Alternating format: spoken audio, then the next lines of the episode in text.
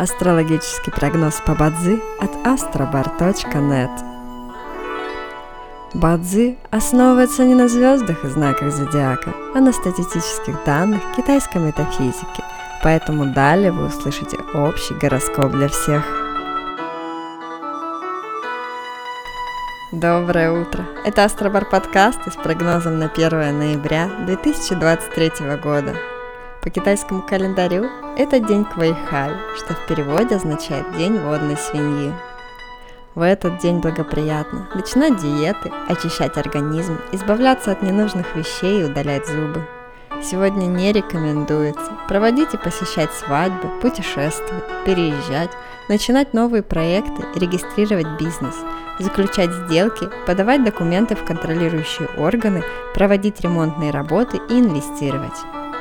В каждом дне есть благоприятные часы, часы поддержки и успеха. Сегодня это период с 5 до 7 часов утра и с 9 до 11 часов утра.